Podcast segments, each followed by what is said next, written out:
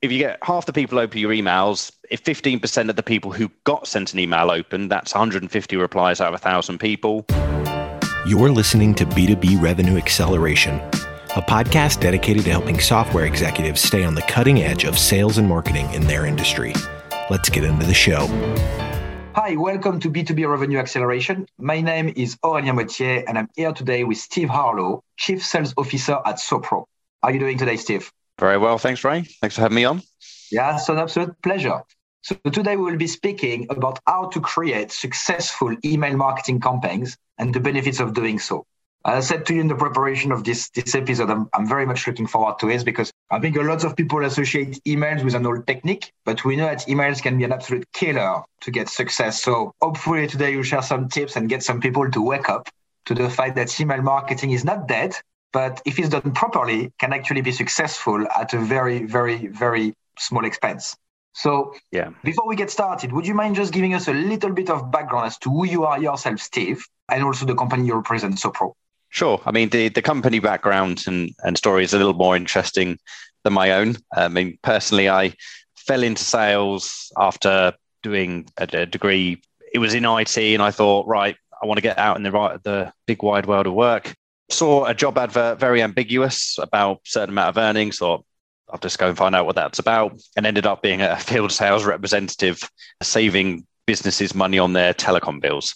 So completely different to what I, I studied. However, got the bug for sales and have been in a variety of roles from you know, selling telecoms. Uh, I've been in a couple of recruitment firms as well, slightly more 360. And it was about seven years ago that I was probably pestered by my brother and his co-founder Ryan to just drop everything and join them in their new adventure, being Sopro. Yeah. And I, I, mean, to start off with, I, I was a little bit reserved and thought, do I want to have the risk of earning nothing to go into a company like this? But thought, well, you know, it's worth giving it a go. You know, I'm not. It's not like I can go back into another recruitment role if if it, if it went wrong. So the the whole idea of Sopro is to take the prospecting side of the sales process and run it in the most effective, efficient way possible. And although we originally started off prospecting via LinkedIn, which is very familiar now, when we started doing it, it, it wasn't as prevalent. So you could get some, some pretty good results, but it was already starting to head in a direction of being a bit overused and people starting to, to not pay as much attention. Uh, so we always had plans to move our contacting to email. And if you look at uh, when people talk about email, you know, whether they feel it works or it doesn't work, at that point, predominantly it was another service that a digital marketing company may provide rather than somebody going, we know email and we're going to run this activity the best way possible, which is what we found it. It's going, right, we're going to focus on prospecting, finding the right people, and doing the outreach to start those conversations. Not spread it any further than that, just become complete experts in that area.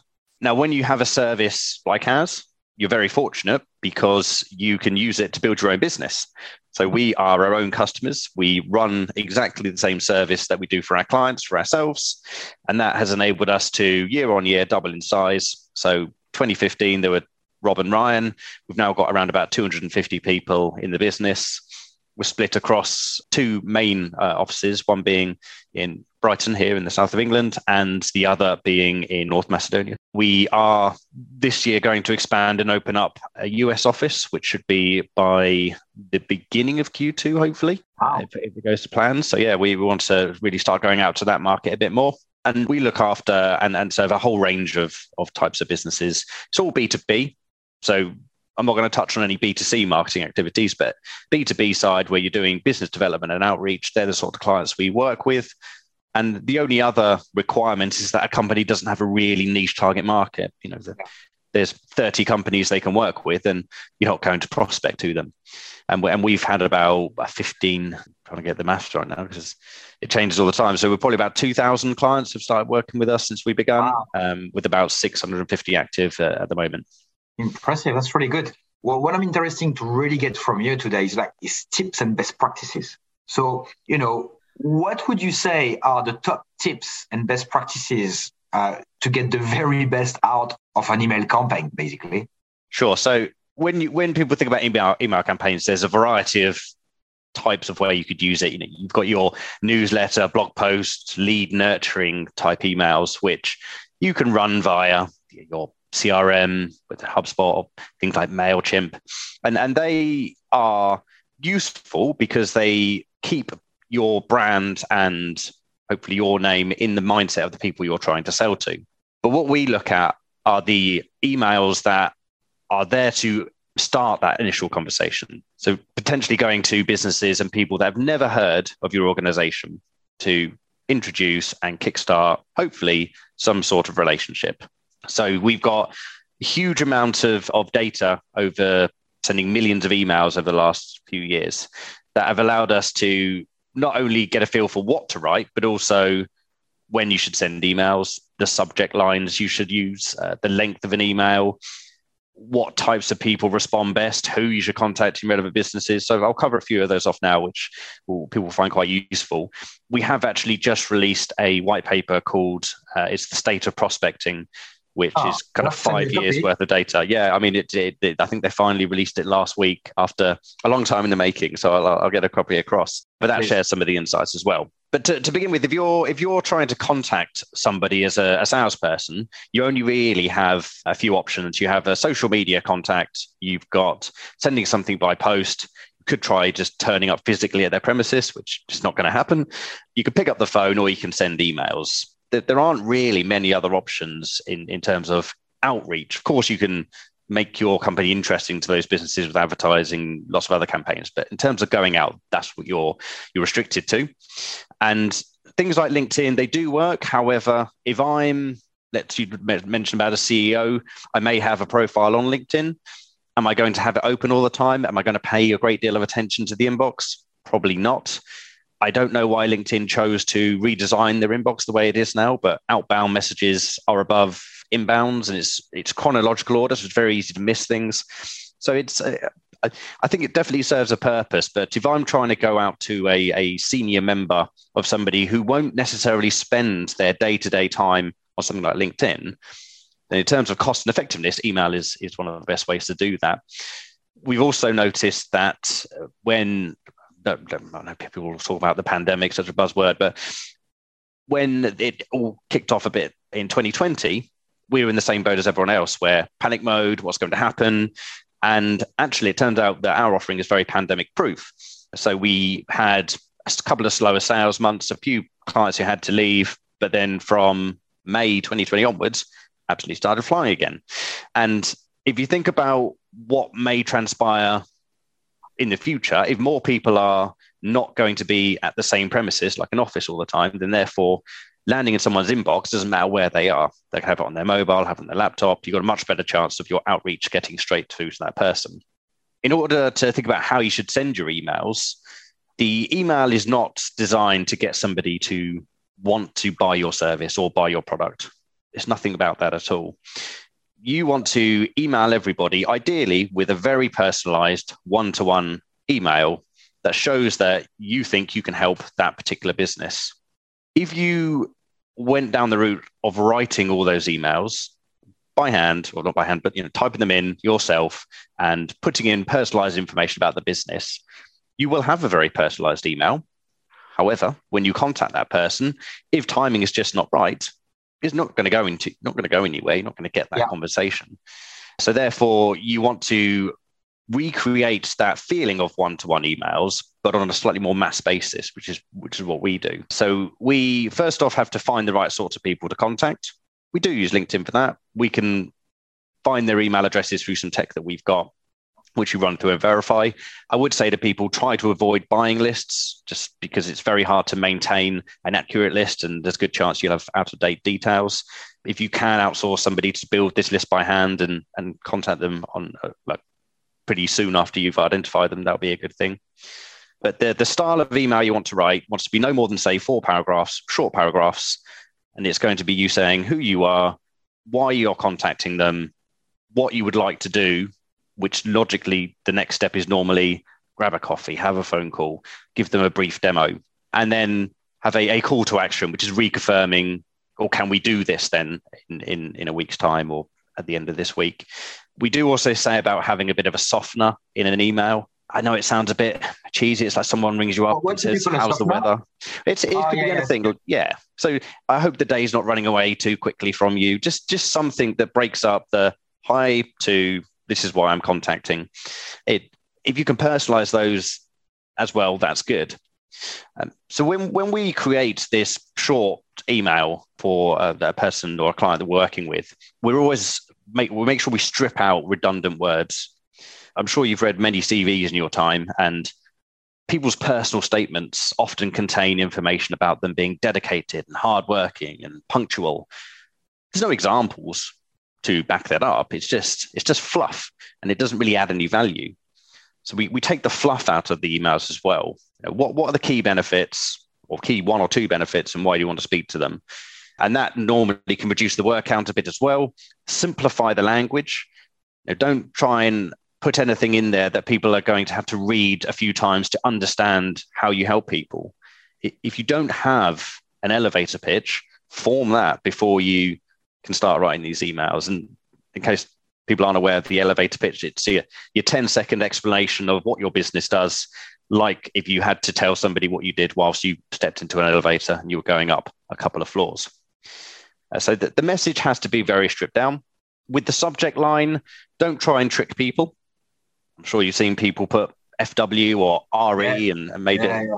Such a bad way to start the relationship. You you want to engage with me, and the first thing you do is lie to me, like pretending that some you are forwarding something you're not.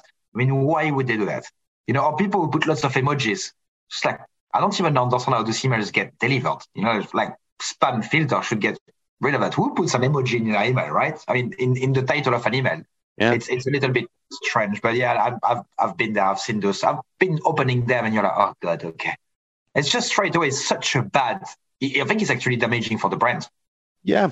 I have actually started advocating for a couple of emojis in. If I'm emailing back and forth with somebody, I will sometimes pop an emoji in the email body, but never in the subject line. Yeah. Uh, No, so agree with you. yeah, just just because wh- when you read something, I could read the same sentence with an angry voice in my head and a happy voice in my head, and actually it could come across in a completely different way. So how I write it isn't how they read it. Sometimes a little emoji, but but it- anything like that in the subject line, it screams mass marketing, and yeah, it's just just not really ideal. So we we tend to say maybe personalize it with the person's name or the company name, and really say what, what you want to do. Which That's, for our ma- that's massive. You know, the, the amount of email that I received where people are just asking me for 15 minutes of my, my time because they've got something to show me. And Yeah. they don't tell me why, what, and why me? Why me? What do you want to show? I mean, why would I, you know, time is the most precious thing that I've got, right? absolutely. Why would I give you 15 minutes of my time if I don't know what on earth you want? And I, I love what you've got to say because we've got the same, very like the same methodology. Short to the point, couple of bullet points. Don't get big paragraph. Just tell them very quickly why them, why now, and what you would like to do from it. The question that I've got for you, and I think that's that's the one million dollar question, and maybe a little bit of your secret recipe and stuff is how on earth do you manage to be pertinent, relevant, and and I mean personally is a bit easier, but at scale, how, how do you, you know, you said something that I love, which is a if you write the email yourself and you just personalize them, you probably would get a 10 to 20% response rate if you do it, but it takes time. It takes a lot of time. And if you do that at scale and you could get that sort, even if you get five, six to 10% response rate, that would be beautiful. So how, how do you guys manage that sort of pertinence or, or relevance at scale?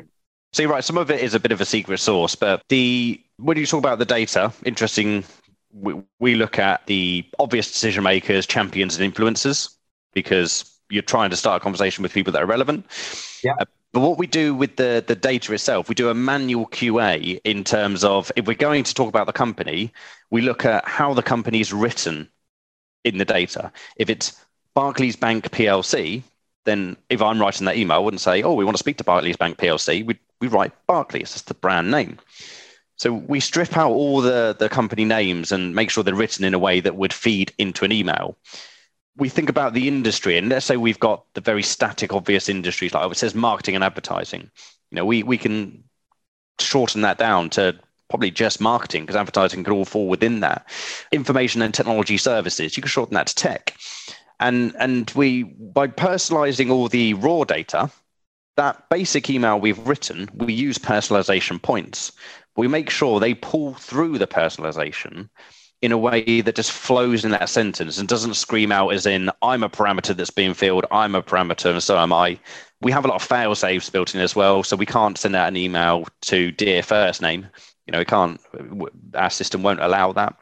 Uh, so it's finding that balance of writing something that could well be personalized for that individual person. We try not to be overly assumptive with this is the problem we solve because you, you could talk about generally what you do, but not necessarily we will solve this for you because you're assuming that they've got that. And you've got to tread carefully because if you, if you yeah. say something that's a bit too assumptive, the people that having a bad day might be like, well, how do you know that about me? Yeah. And, and it's not it's rare, but it happens. But that that's really how we make it feel like it's personalized because we do put in the information like the industry, the company name. We might talk about, oh, we help other smaller tech businesses because we know that the headcount is 11 to 50. We've labeled that as small or maybe 1 to 10. We've labeled that as smaller rather than 1 to 10. And that email that goes through might have six or seven data points, but it doesn't look yeah. like that in any way. The person just receives an email that feels as though somebody has written directly to them. So yeah. it's that balance of, of effort versus being able to get a sensible number of emails out each day. And I will say that the don't focus too much on that initial intro email because although it makes a difference, we have statistically we find over the well over the last year anyway, 80% of all replies that came from the prospects back to our clients were from the second, third, and fourth emails that we send out, which are polite nudges on the first one. So very much the same. Let's say, I mean, it's good to take an internal example. So if you were emailing one of the people that work with you, they hadn't replied in a couple of days, you'd forward it on from your sent email. So we apply that logic to a cold email as well, just slightly longer time span because you don't want to be too aggressive. And with a, a final email that lets them know, I'm not going to keep emailing you. You're not going to hear me hear from me for the next six months. Or normally is a fair bit of humor in there, and I'll leave it with you. So, in terms of top tips, get some chaser email set up because you will increase the response rate and lead rate hugely because people don't only reply or not reply from the first email. Yeah. People miss it. They're busy. They come think I'll come back to it later. Later never arrives. But also they might think, is this person specifically getting hold of me? And the chasers actually add more a more human feel, even so more than the first one. Yeah. So they think, oh, you know, I should at least let this person know, save them keep emailing me. Uh, I've got so many questions for you. I'm gonna start with the first one. I'm, I'm gonna try to go chronologically chronologically with what you what you discussed. But you mentioned timing, the timing of sending an email. Yes. I think this is massive, right?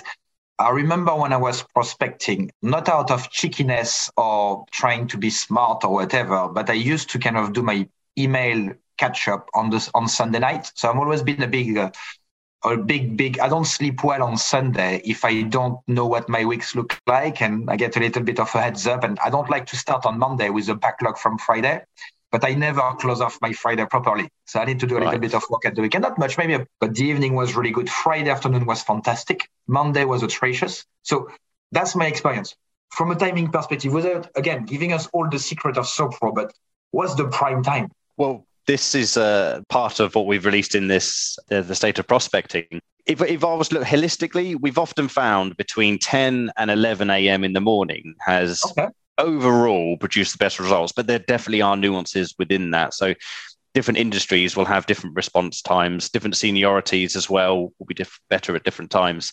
Uh, the, the Sunday night thing, I've uh, it's been on my mind for a while, in fact, to trial not going out to necessarily everyone at that time to see, but trying maybe the CEO level of person who might be, as you say, very busy on a Friday, finishes That's up. the type of people I was I was going after C level. Yeah. When I was prospecting was pure C level prospecting, never, you know, it, so yeah, you, I think, and I think that's a great point. You want people back then, people had Blackberries, right? Yeah. So we're talking, a, we're talking a, a, little while ago, but yeah. Yeah, so I, I think that there is it would be interesting to see what a, a Sunday night activity brings. Funnily enough, you're talking about in France, from my experience, statistically, response rate in France is lower than other neighboring countries. So that could be the timing of emails needs to be adjusted if prospecting in France. You, you know, you could have just taught us something about the, the right time to send emails. But uh, yeah, the other thing to bear in mind is that a lot of our clients aren't performing SDR activities or BDR activities in terms of they're reliant on things like Sopro to generate the conversation. So the emails we send out, they're not normally interspersing them with their own direct phone calls. They'll normally just take the replies and follow up with those. Yeah. Respond to declines as well, but not punctuated with any other activities in in the meantime. So therefore, where what you were looking at on a more manual basis, email outside of core hours because it doesn't matter when it's sent calling and calling especially when people are more likely to be in the office and present you, you would uh, prioritize that during the day. But in terms of when we send emails out yeah the the, the, the mid-morning uh, seems to be the, the, the peak but that could change as well over a timeline. The, the other thing that we discuss is kind of that sequence doing when you do it well emails because I'm, I'm hearing all sort of conversion rate for, for getting a response okay and I'm not talking about a positive response. I'm talking about a prospect telling you where you are at. And that means, yes, let's meet. That yeah. means interesting, but not now. Or that means we will never meet because of that reason. Okay. Kind yeah. of just, just to be very, to put some categories here. What should be, what's the benchmark to tell yourself, okay, we have run a good campaign. We put, mm. the, we got the data right. We got the subject line right. And I know that when you do subject line, I don't know if you guys do that as well, but sometimes we do like smaller batch with different subjects to see yes, what split test, yeah. Of that, yeah. But what would be a, a, good conversion that you would say to your team? Look, pat on the back. We that was a good campaign. What what what should we expect in terms of percentage of response? So we have our average stats. Now, on our website, we publish a rolling 12 monthly window. So I could say those stats are what you should aim for. But in reality, if they're the average, we've got people performing above and performing below. And if I'm a company that targets enterprise organizations and I've got a 18 month sales cycle to sell in very high cost transformational IT software or platforms, I'm not going to be having the same amount of replies as somebody who is contacting smaller businesses and offering reasonably costed monthly IT support or marketing services. So there can be a big difference. We always try to make sure that each campaign is is somewhere near the average or above. We've got loads of clients who are way below average, but because of what they do and who they sell to, they're happy with it. So yeah. I, I, if I call out the averages, we'd expect you want to have about 15% of the people you've emailed replying yeah, which isn't the people that have opened. Now our, our open rates are around that's about excellent, by the way. That's that's much better than our expectations. So you must have something secret like in your sauce, which is good. I mean, that's what you do for a living. So I expect you to be better than us. But yeah.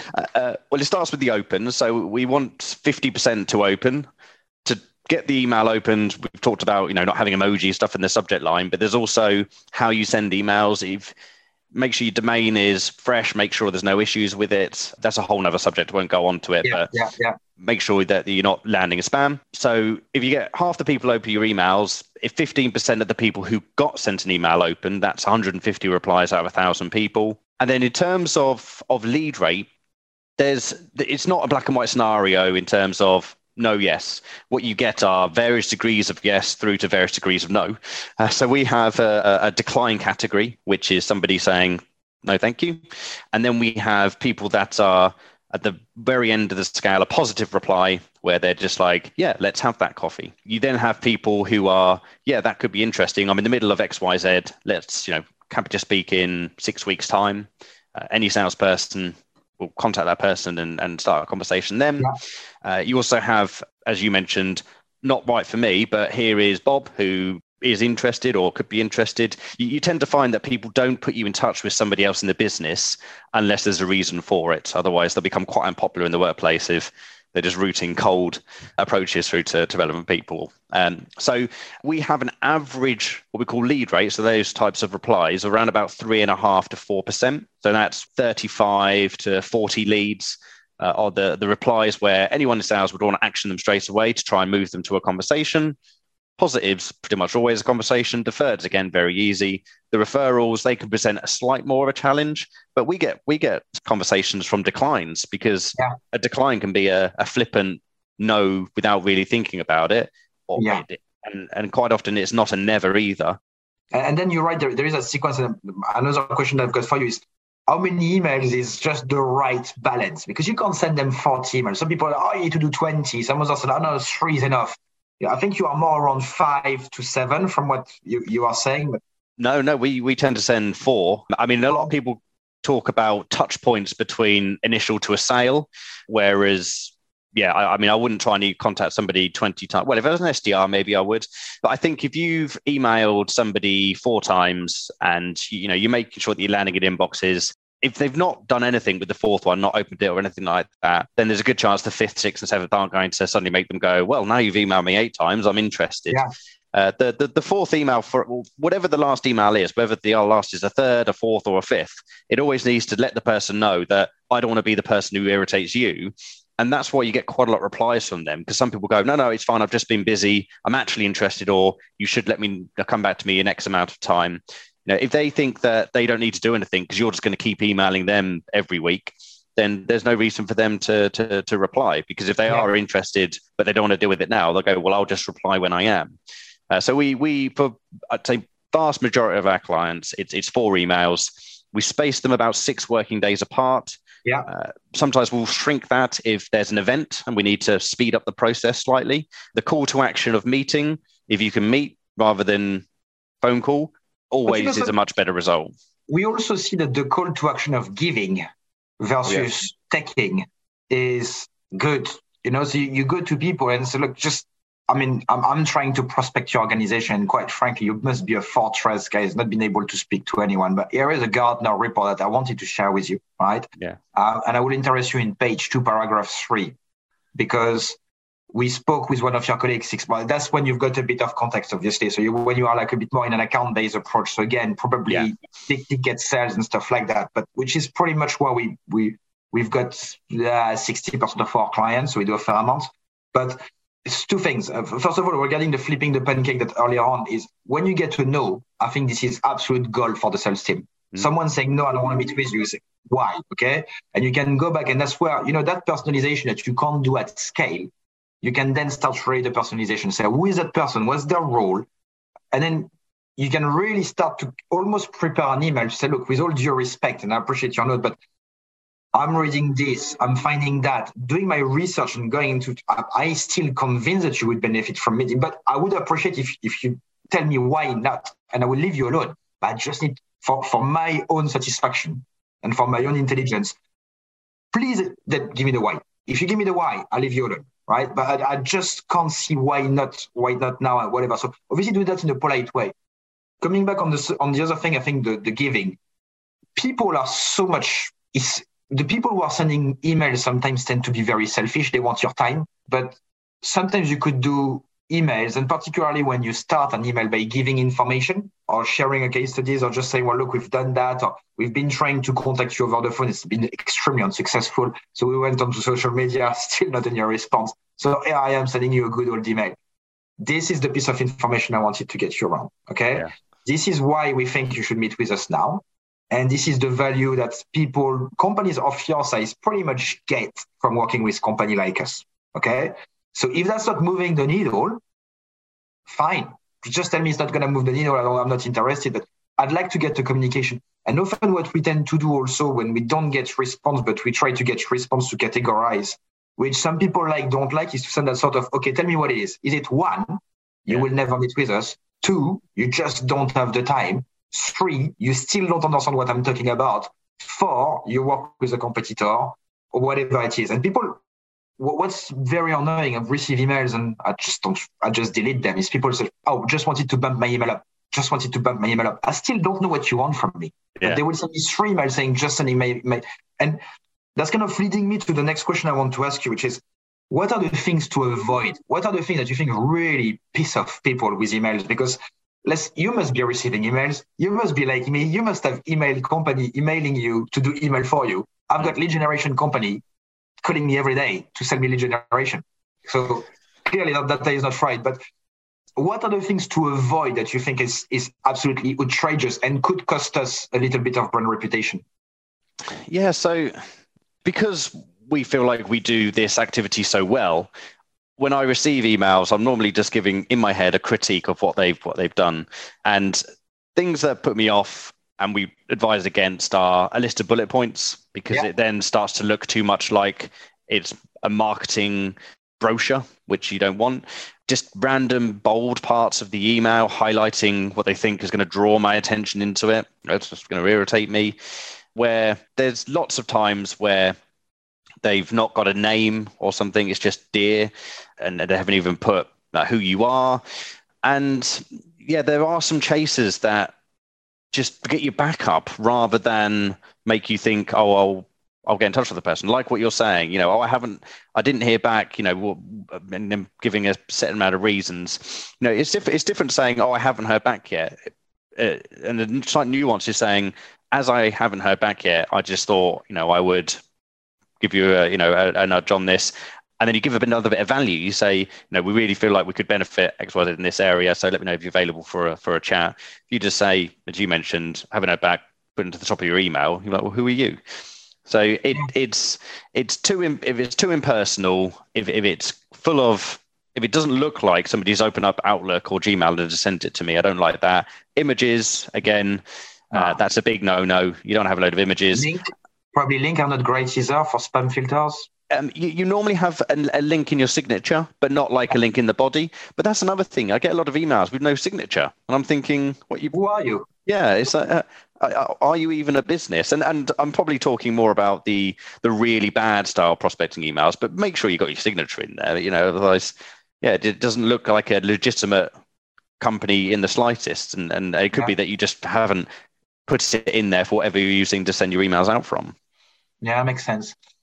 Look, the, the really, I mean, I could go on, and I've got so many questions. I will, I will stop the bullet point because I thought the bullet point was was a good way to read them. I like to. Well, read, could probably put two in there, maybe a couple. I don't know. You know, I, I, I, will try without, but I think the, the thing that is important is you know, none of those tactics should be seen as the as the silver bullet. Last question that I've got for you, which is probably where we should have started, is is is data privacy laws. Oh, the elephant in the room. GDPR, e-privacy. I don't, I don't want to steal your thunder here, so I'm, I'm going to let you just. Can you clarify what on earth is going on to our audience? Because I think people get really confused between the two.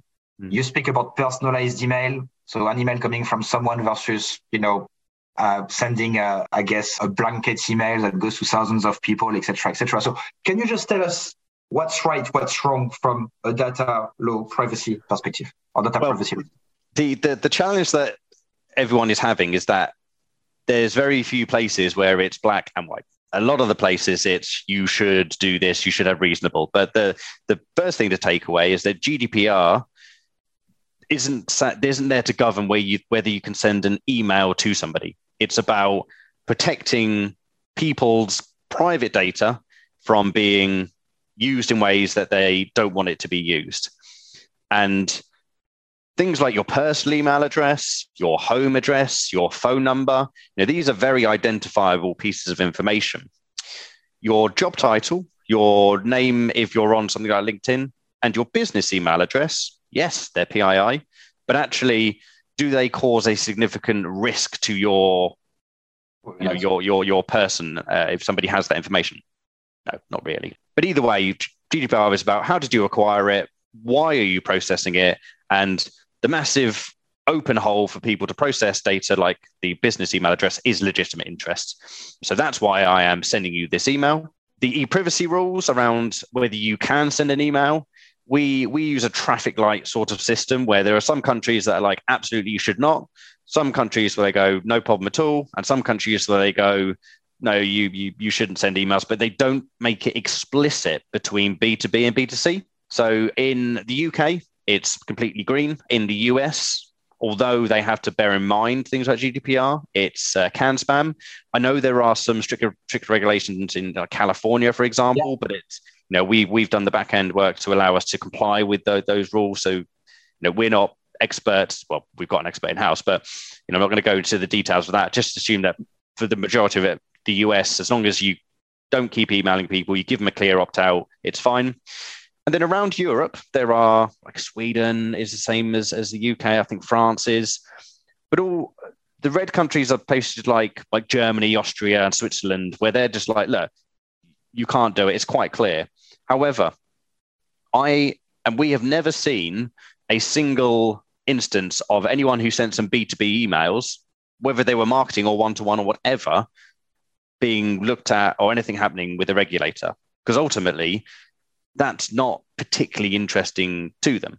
And if you email 10,000 people and three people said, I didn't want to receive an email, nothing is really going to come of that. Now, we can't say that 100% nothing would come of it because you never know but there's no evidence for it so if you're if you're looking at any of this in a balanced way if you do one-to-one outbound emails marketing laws aren't designed to stop salespeople from functioning you know they don't want people to feel they can't send an email to somebody and have to get their permission so it's just about being respectful and if you send an email, if somebody doesn't want to receive it, don't email them again. Keep a log who, who doesn't want to be emailed.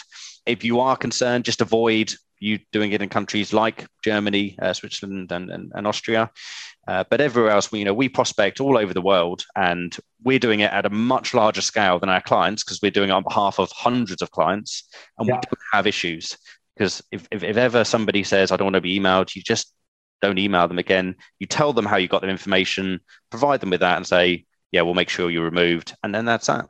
But it was an absolute pleasure to have you, Steve, on the show today. Yeah, it's um, been great. I think we need to organize session number two. Uh, Sounds like it. To, to, dig into a little bit more stuff.